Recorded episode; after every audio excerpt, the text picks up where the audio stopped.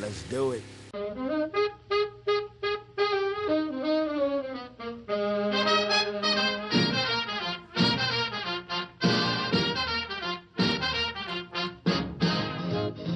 Good morning and welcome to the Automotive Hour. I'm your host, Louis Altazan, with Mr. Brian Terry. Hey, between the two of us, we'll try to answer any automotive questions you might have. Why don't you go give us calls? How to get you right up to the top of the list. That's right. Call right now. It'd be a good time. That's Good right. Time to spend with you and answer your question thorough. But come 11 o'clock, we're out of here. so, Well, that's right. And seems like just about every week, most of the calls start coming in like in the third segment, and we have to kind of give people a bum's rush. Don't get a chance to give them a complete answer just because we're ripping and rushing trying to get out of here. So call now, and we can spend some time with you, answer your question thoroughly. If you got multiple questions, be glad to address those as well. that's it. And if you happen to think of something after the show goes off or maybe during the week and you need to get a question answered, you can go to mm-hmm. our website. The address is www.agcoauto.com. That's A G C O A U T O.com. Easy way to remember that. Altazan's Garage Company. There's a contact bar on every page. You can send Louis an email any time of the day or night using the form from the website, Website. and he'll get you an answer back within 24 hours. Any day of the week, even on vacation. That's it. the reason I picked the name Garage Company way, way, way back, I guess 40 years ago when I was developing all the ideas of owning a shop, I'd look around and you had the automotive repair and it was just starting to get into the car care centers.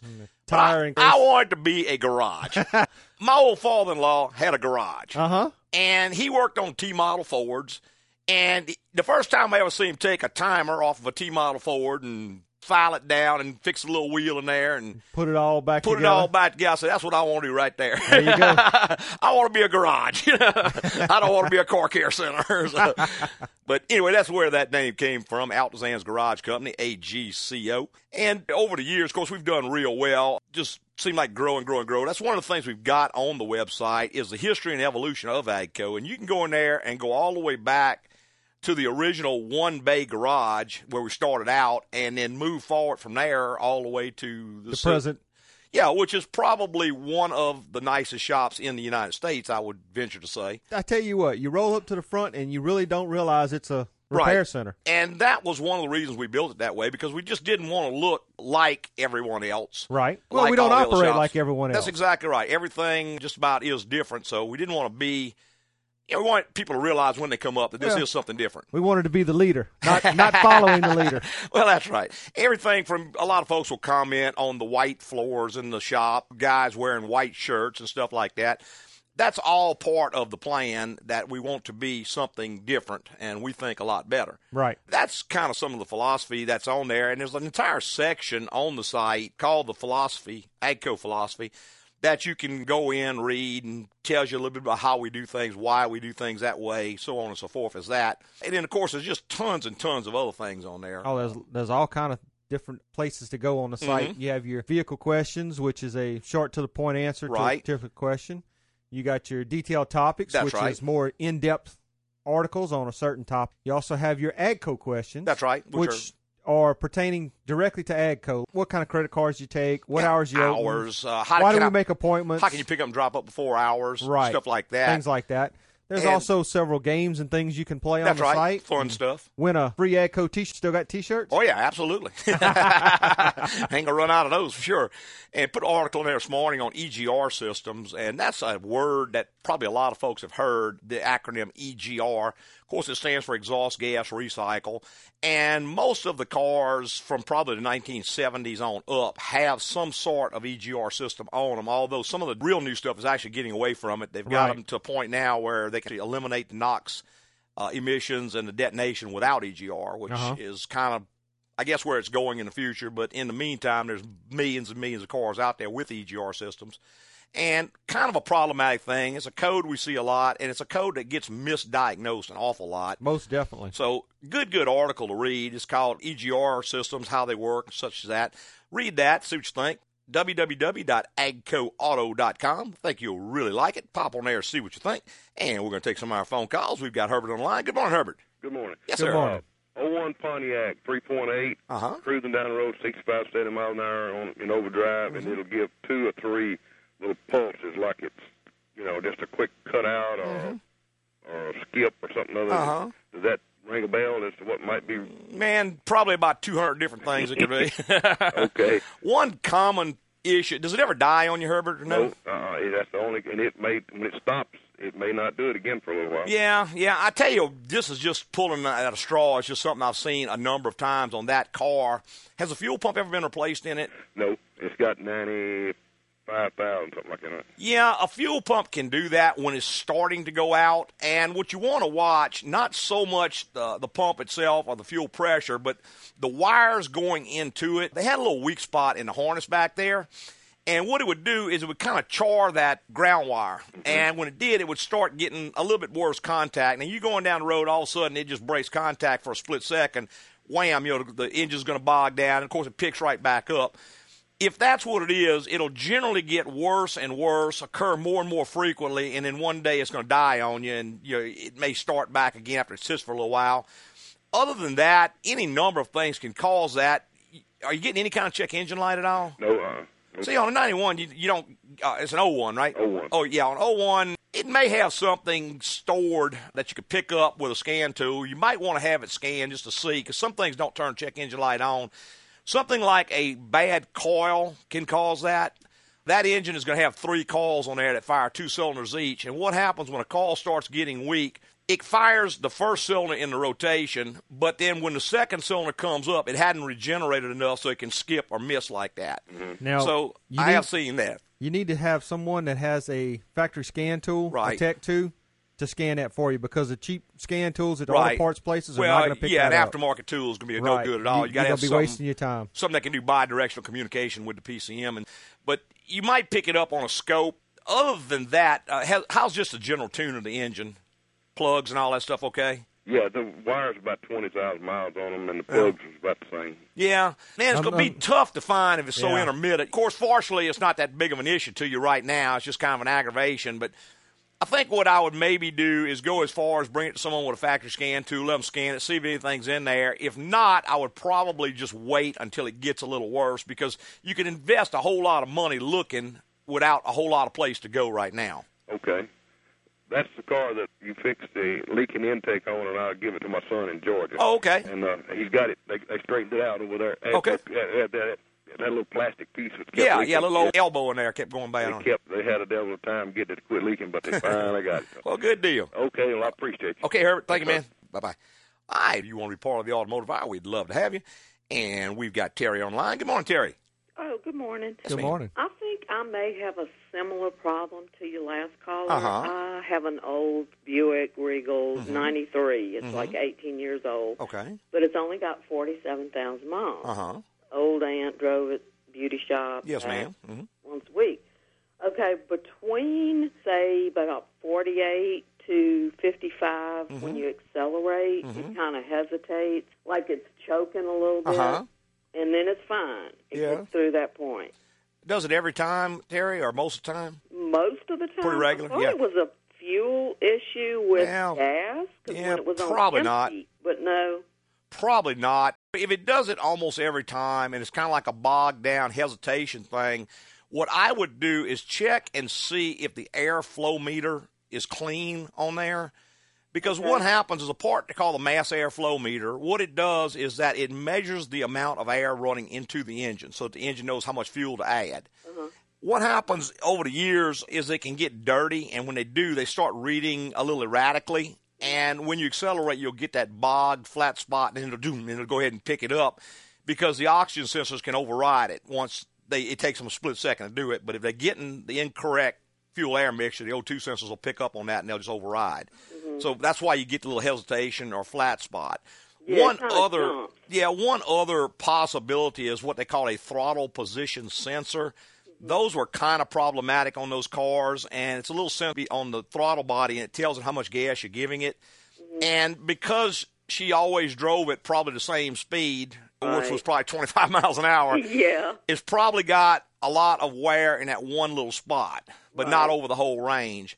And it could be that when you're accelerating, you're getting a little glitch there. And again, when the computer sees that glitch, it's going to a little kick or skip. That you would have to put a digital lab scope on and sweep the sensor back and forth and see if you can pick up on it. Mm-hmm. either way, it's probably not real critical. It's not like it's going to cause you a lot of issues, but if it occurs most of the time, then it should be fairly easy for a shop to find it. You just have to bring it in and show them what it's doing, and then they'll have to take a little time to you know check the components and see what it is.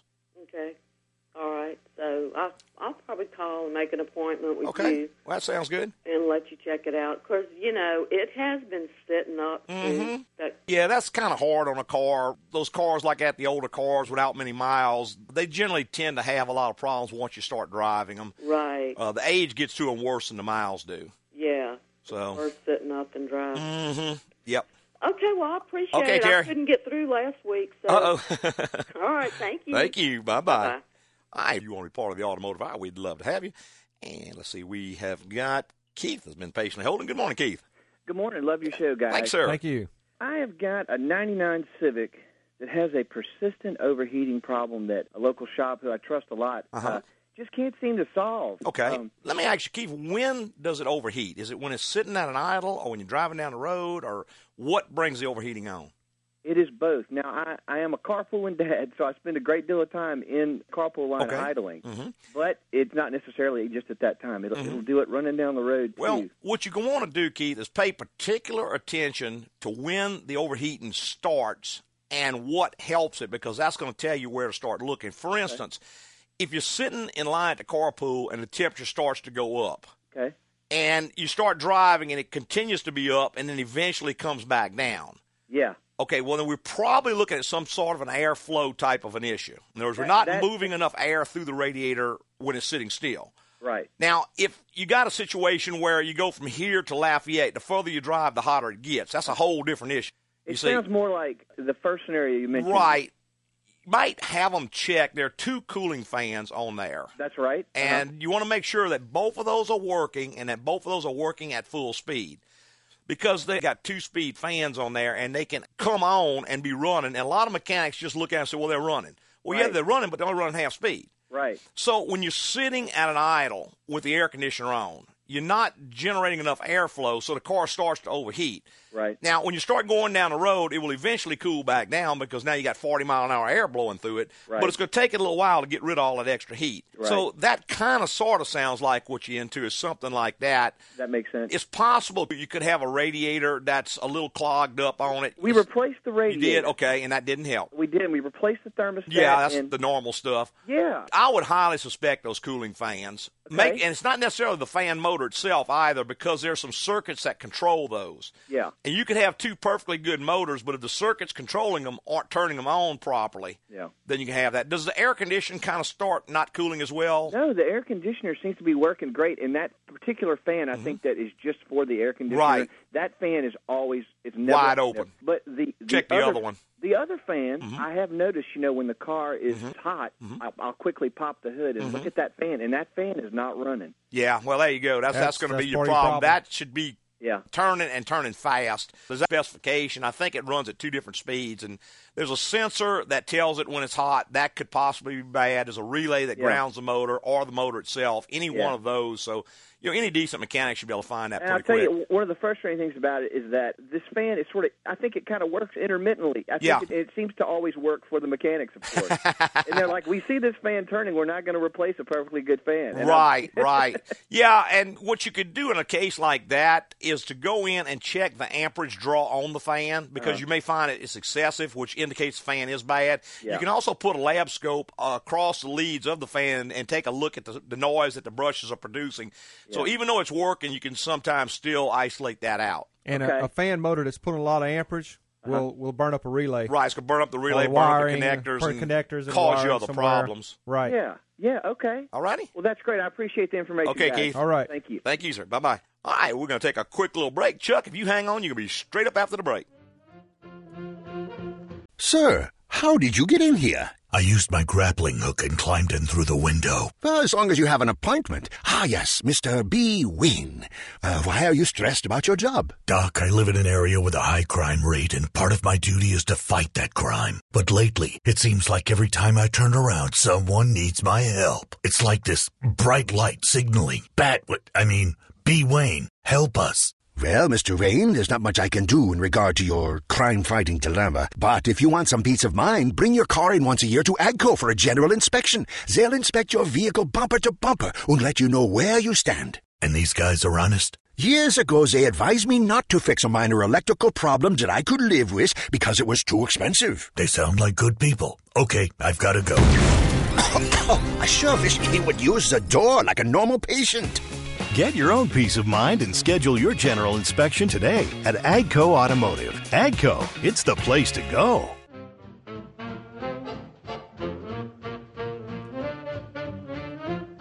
Hey, welcome back. If you just joined us, the Automotive Hour. I'm your host, Louis Altazan, with Mr. Brian Terry. Hey, between the two of us, we'll try to answer any automotive questions you might have. Why don't you go and give us calls? And we're going back to our phone lines with Chuck. Good morning, Chuck. 2001 Saturn. Uh-huh. What it was doing is I turned the key on it, and lights on, everything on the dashboard comes Okay. on, fan for the air conditioning. Yes, sir. hmm And don't turn the ignition and don't get any on this, just as far as turning the engine over. And, and the battery wasn't dead because I didn't get any click. You know, you get a click click sound if the battery's real low. Sometimes.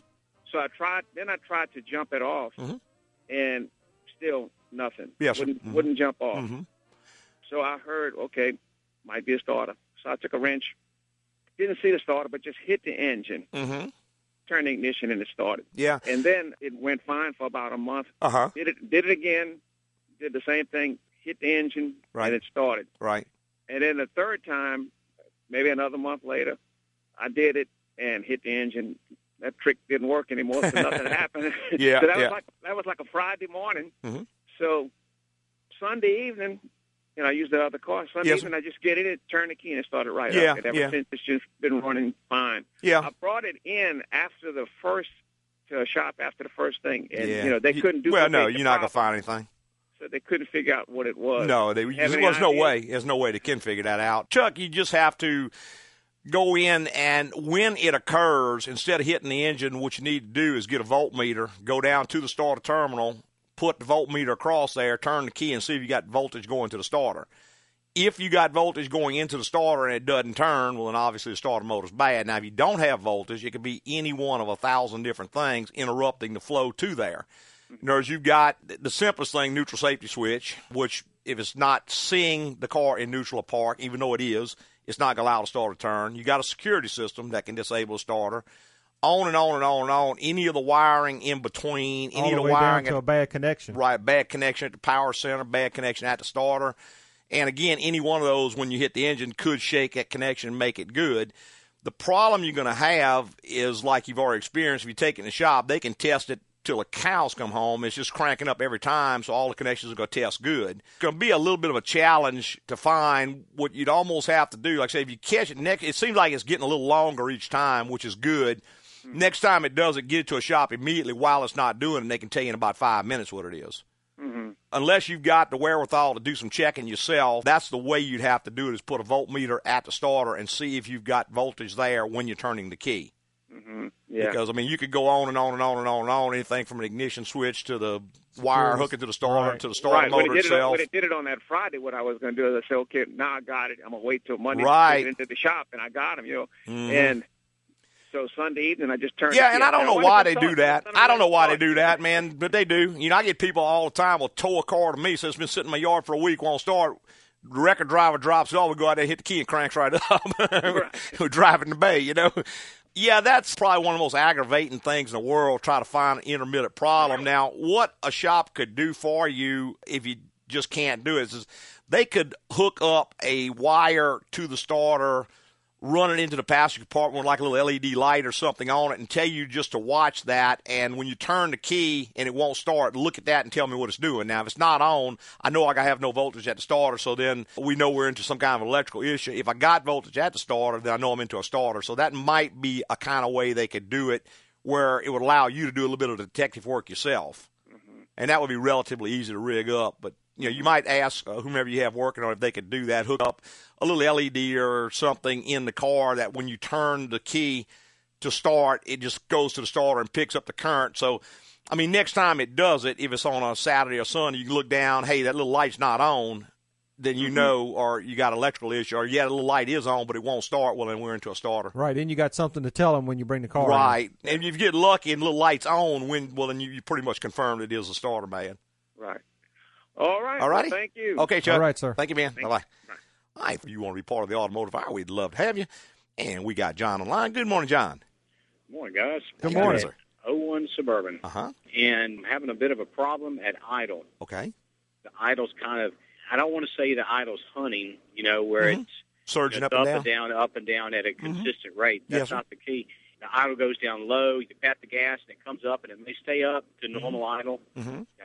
I, I forgot what normal RPMs would be on that. Probably about six fifty. Yeah, that's about right. Now I think it almost drops almost to almost 200. Wow. You know. Yeah. Yeah. I mean, it goes way low. You know, and it's like barely. And, and but you're not getting any dim lights like the Right. alternators Right. Right, down or right. anything.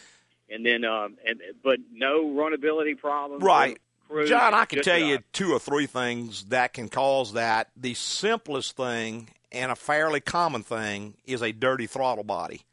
When the throttle body gets dirty on it, it really can't find idle, particularly if the battery has been disconnected any time in the recent past. Uh-huh. It loses some of its idle function and it really can't relearn them properly, so it'll start all that kind of stuff. And the fix would be to go in and clean the throttle body good and see if that doesn't clear it up. Now that's something you could probably do yourself if you're fairly handy. Yeah, I've done that before on another truck. Yeah, and just see what that does. Now, if that doesn't do it, it's more likely going to be a part called the idle control servo. And that's a relatively easy part to change, also, and relatively inexpensive. There was also a software update for Mm-hmm. idle uh, running through somewhere 2000 to 2003 Right? on the uh, Chevy trucks, and I think it went over to the Suburbans too. Yeah, I believe so. Same motor. Yeah. Yeah, and Yeah. see, it for whatever reason, it didn't show up initially, but after they get a few miles on them, that's when it would show up. So anybody with a Tech 2 scan tool could scan PCM, see what update software you're running, and if necessary, reflash that update, and that Yeah, may I- help as well. Okay, if I replace this servo, eh, let's say I clean the throttle body, Yes, sir. and I replace the servo, does it does the PCM have to be reflashed or anything, or is it just a, Well, if you reflash the PCM, it'll fix that idle concern that GM is aware of, but no, changing the servo will not cause. you don't have to do No, that? sir. Okay, No, sir, not at all. I think it screws right into the side of the throttle body, if I'm not mistaken. Okay, Has a couple right. wires on it. Well, I've cleaned the throttle bodies before, Mm-hmm. and, and I can tell you as a word to the other listeners out there, the last thing you want to do is put that long red nozzle on the end of that can Uh-huh. mine shot clear into the back of the intake. Brother, let me tell you, I Um, was speaking the French language big time. Oh, I bet. I'm I- sorry because all we can do is laugh about it. We've all been there. I can only imagine. I tell you what, what's a good one too on some of the new throttle bodies where they're actually servo controlled. What you do is you reach down, you crack it over, and your son comes in and turns the key open, and it clanks down your finger. Oh man. Oh man. All right, guys. Well, I appreciate y'all's help. All right, John. Thank you, man. Good Bye bye. weekend. Bye-bye. All right, if you want to be part of the automotive hour, we'd love to have you. And we got Sean Line. Good morning, Sean. Hey, how's it going? You're doing Good great, morning. sir. Good. I got a question. I've been having a couple of problems about three times in the past four or five months. Mhm. I have a 97 Accord Mhm. manual, Mhm. and when I'm leaving work and getting on the interstate, Uh-huh. I'll get up to speed, and my car hesitates. And when I mean hesitates, it's almost like you pop the clutch, all my gauges go to zero, and then all of a sudden it just goes back to Yeah. normal speed. And Does the clock up. reset when that happens, Sean? No, it doesn't. Does not. Okay. And the weirdest, it got me worried a while, but it only happens every so often. And yesterday, Jake, and it Yeah. did it again. And What year is it, Sean? It's a 97. I tell you what, they had actually a recall on those year models for the ignition switch, causing a lot of problems like that. I don't know if that recall is still in force or not, but what it would do, one of the terminals in the ignition, and it's probably got 15 terminals in there, would lose contact temporarily. It could cause the car to die and it could cause the car to hesitate and all. That almost sounds like what you got. And you might just check and see if that's still under recall. It may have ended because that's been quite a while back. But I know I have changed an awful lot of ignition switches for that exact problem. The dash gauge and all drop down, but the clock won't reset because that's on a different circuit. Right. See, if the clock resets and you're losing main power, you're into like a battery terminal or a distributor R terminal, or something like that, or, or generator terminal, or whatever. But that is the first thing I would check, and you might get lucky, reach up under there, grab the wiring harness on the back of that thing, and shake it around and see if you can duplicate it. But a lot of times you can't. Right. Uh, the only other thing you might just do is pull the distributor cap off and see if there's any oil inside the distributor. Because they had a fair amount of trouble with the distributors back in those days too, and the seals go bad and oil gets into them, and once that happens, they're done. You got to replace the distributor. Right. Now, the other weird thing is it only happens as I'm leaving work and getting on the interstate. and Yeah. It's about the same spot. Yeah, it's probably just that temperature or whatever, or that set of circumstances that just happens to bring it on. But Right. It's Uh, always in the afternoon, and it never happens anywhere else around town. Yeah, I would think that's probably just a, where you happen to drive a lot and you happen to hit those circumstances. You know, the temperature's right and this is right and that's right, and that's why it occurs there. I can't think of anything else that would cause. You don't have enough electronics on there. I've seen where radio frequencies in a certain area could interfere, but that car's not going to have enough electronics on it to uh, have an issue like that. right. All right. But uh, check those two things. You uh, you may find very well find your problem there. All right. I appreciate your help. Okay, Sean. Thank you, man. Bye bye. All right, one more quick little break. Brian, hang on. You'll be straight up after the break. Ah, yes, Mr. Bigfoot. Uh, make yourself comfortable on the couch and tell me what has stressed you out. I'm just a secluded forest dweller, and I like it like that. But every now and then I get these people hunting me down. There's a TV show, jerky commercials, and now another movie. Then I worry about the hype. If they do find me, will my feet be big enough? Well, Mr. Foot, I can't really do much about these people, but I can tell you how to create some peace of mind in your life. Do like me and take your car into AGCO once a year for a general inspection. They provide me an honest opinion on the maintenance and repairs I need now and in the future. They can even catch small issues that could lead to big expensive problems down the road. An AGCO general inspection, huh? Oh, one more thing, Doc. Could you tell me where I can find this toilet paper? I've heard wonderful things about it. Here's AGCO's number and the name of another store that may ship some TP straight to your cave. Thanks, Doc. Get your own peace of mind and schedule your general inspection today at Agco Automotive. Agco, it's the place to go.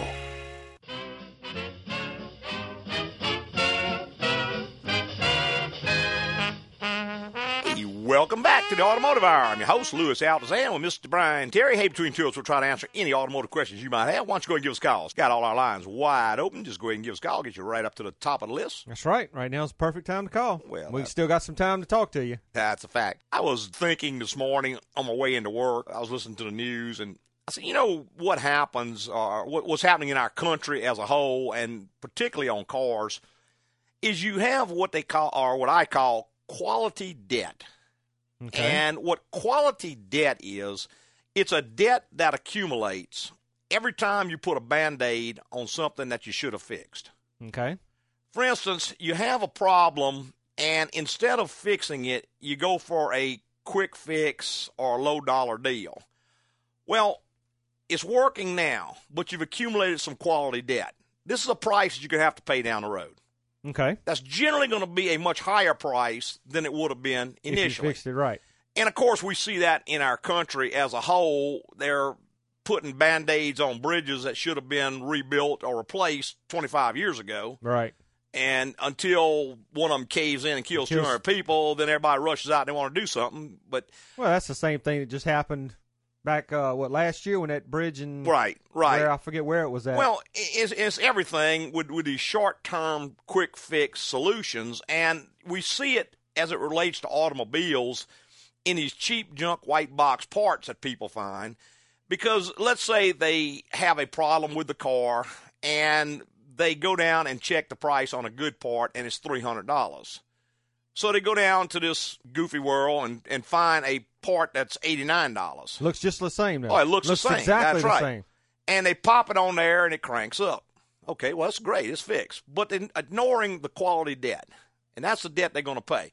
So they go down the road for a month, two months. This part shorts out, and that knocks out the PCM. Right. So now they've not only got to buy the right part again, but now they got a $900 PCM, plus they're stranded on the side of the road. Another example would be the transmission gets a little leak in it. Well, instead of bringing it into the shop and getting the leak fixed, they just dump some stop, Stop leak, leak in, in there. it. Yeah. I see. We see that all the time. Well, yeah, and, and the way that stuff works is it swells up all the seals, which temporarily does stop the leak, but now all the seals deteriorate, and you got to rebuild the entire transmission for something that may have been, A simple shift lever well, a $12 or- seal you could have changed in a half an hour. Right. And now you got a transmission rebuild on your hand. Right. That's quality debt. That is a debt that you're accumulating every time you do something that is substandard. I understand. I think that it's a worthwhile concept. It kind of flows in with our main concept at AGCO, overall lowest cost. And it's sort of like it just takes a lot more research and thought up front before you act. Right. What's popular today is ready, fire, aim. yeah. and what you got to do is you just got to give it a little bit more thought. Think this through. For instance, we're our building at AGCO, of course, is, is going on 20 years old now. So Correct. obviously some things are starting to wear out. And one of the things that's wearing out is the fluorescent lighting that we installed 20 years ago. Right. And so we could go in and replace it with more fluorescent lighting, but doing some research, there's several new technologies that are out there now that although they cost a little bit more going in, or maybe substantially more going in, the replacement cost on them is way, way down road because they last four to five times as long. They With burn half as much energy with with, no maintenance. maintenance. So the overall cost is, is actually lower. way lower. Right. But it takes some research because a lot of these out there, and you don't want to get into the wrong thing. You don't want to spend a whole lot more money. You, know, you can buy a fluorescent fixture for maybe $50, $60, and then you're going to pay an electrician probably another 150 to $300 to get up there and hook it up. Right. Or you can buy an induction lighting fixture for $300, and you're going to pay the same price to get it up. However, that fluorescent fixture is going to last at best 15 to 20,000 hours, and the induction fixture is going to last 100,000 hours, Right. which is about 20 years. and not only that, but the overall cost of operating it burns half as much energy. It gives better light. It gives it doesn't have the flickering effect. It gives a truer light, and the light doesn't degrade over time. Some of the technologies, like LEDs, for instance, they're less expensive.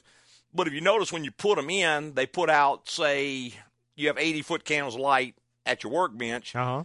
And then a year later you You got, got 60. 60, and then a year later you got 50. Right. Because they're dimming down. So those, even though they're cheaper to buy, are more expensive over the long run because you have Because to replace them them. sooner. Right. If I have to go in in five years and replace them all, and the other ones were going to last 20 to 25 years, then it doesn't matter if it costs 50% more going in That's right. it's way cheaper. And the same thing with your car, I guess more so than anything else. Sometimes it is way, way cheaper to pay a professional to diagnose the car Definitely. than to go in and start throwing parts at it. Well, you, you're throwing substandard parts at it, maybe causing another problem Mm-hmm. that you didn't have before. Well, you're accumulating quality debt. Is, is where we are going with the whole thing. Right. It's a price that you're going to pay. You can put it off today, and it's sort of like our budget deficit in the country. Nobody wants to deal with that, but you just keep on adding to it. Well, let's just raise the ceiling. okay, Yeah. That- there's that a makes- fix. yeah. but it's the same thing with your car and your personal life and everything else. You're going to pay the price sooner Right. or later, and when you pay it down the road, it's generally going to be significantly higher Than it was then if if you go ahead and deal with of it right now. Right. So I guess the point is when you have a car, and older cars actually, uh, I guess, are more prone to this than newer cars are. Just like young people, I was 18, stay up all night long and go out drinking, and you know, I felt bad the next day, but then I was good. Right. Well, I couldn't do that now. As you get older, it doesn't mean you can't live a long, long time more, but you just got to take a little better care of yourself. You Right. can't do all the things you did when you were young. And people see an older car as well. It's an older car now, so So I'm gonna go cheap on it. right. I'm gonna put a cheap battery in it. I'm gonna buy cheap gas for it. I'm not gonna change oil as regular. I'm gonna go get cheap parts put on because it's an old car. Well, then when it craters in, see, I'm glad I didn't spend any money on it because it was an old car. It went, Yeah. Well, no, you killed it. Yeah, it would have lasted. that car could have lasted. And we see every single day how many customers we've got with 150, 200, 300, even 400,000 miles on their cars. Right. I mean, that is a daily occurrence we're seeing people coming in with that kind of mileage. Well, we've been working on them for the last 20 years. And lady was in there yesterday, and she's got a little Toyota Camry, 187,000 miles on it. Right. And the little car is still fine. I mean, you can get it tomorrow and go to California if you want to. Right. Well, that's probably two or three cars she didn't have to buy. Expanded cost. Twenty five to thirty thousand bucks Right. a crack. Not only that, but the the cost of the newer cars, just maintaining them, is getting higher and mm-hmm. higher and higher because all the technology and stuff that's on 'em. Definitely. Definitely. Hey, let's go to our phone lines. We have got Paul online. Good morning, Paul. Good morning, gentlemen. Yes, sir. I got an O2 Explorer Eddie Bauer edition. Okay, sir. And my key fob battery keeps going dead indiscriminately after a couple of weeks. Okay, that is generally going to be a problem, Paul, in the little transmitter itself. it's got several little functions in there that when you push the button, wake up and send a signal, and then supposed to go to sleep after that. And mm-hmm. if they don't go to sleep, then what it'll do is run that battery dead just real, real quick. There are ways to test those little key fobs, but they're not awfully expensive. I want to say they're in the neighborhood of about 40 40 to 45 dollars and you do have to reprogram it but that's fairly easy also most likely replacing the key fob is going to be the answer So, like, if I go to eBay or somewhere like that and buy a key fob from there, I don't know what they've got on eBay. I generally buy them from the Ford dealer because they're not that expensive. Some of that aftermarket stuff works, some of it doesn't. I'd be a little bit apprehensive. I tell you what I would do, Paul, is I would go first and price them elsewhere, then go to the Ford dealer and check the price. And if it's within 20%, I'd just buy them from the Ford dealer. If it's, Okay. if it's half the price and you want to take the risk, yeah, then maybe it's worth the reward. The reward's worth the risk. But a lot of that aftermarket stuff comes out of China. Who knows? You get it all the way down here, it doesn't work. Now you got to ship it back. You done spent more than you would have spent on the legitimate what do they deal. normally cost? What do they cost to reprogram the stuff? It takes about 15, 20 minutes in the shop, and you know most shops charge eighty to ninety dollars an hour, so probably twenty, thirty dollars. Okay, All righty. thanks for your help. Okay, Paul. Thank you. Have a good weekend. Mm, bye bye. You want to be part of the automotive hour? We're going to take one last quick little break, and we'll be right back with more. So lie back on the couch, Ms. Bo Peep, and tell me what's got you stressed. Ugh, my sheep keep getting lost. I mean, they're in the meadow one minute, and I look down at a text, and then I don't know where to find them. And they keep doing it. Let me level with you, Doc. Sheep are not the smartest animals. Not you, Denise. You're the exception. Look, Doc, you ever try to have a conversation with a sheep? It's a little one sided. They just look at you with this blank look on their faces. That and the whole getting lost thing has me at my wits' end. I can't really help you with losing sheep, but I can tell you how to get a little peace of mind. Do like me and take your car into Agco Automotive once a year for a general inspection. They check everything out and perform maintenance on what you need to keep your car running right, and it saves money in the long run. With the money I save, I could buy some shock collars to keep those little halfwits in one place. Denise, you know I wouldn't do that to you. Get your own peace of mind and schedule your general inspection today at Agco Automotive. Agco, it's the place to go.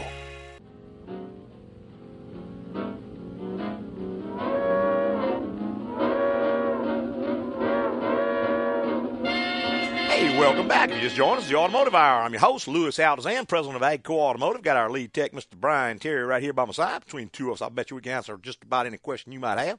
Why don't you go give us calls? And we're going our phone lines with Jeep. Hey, Jeep, what's going on, man?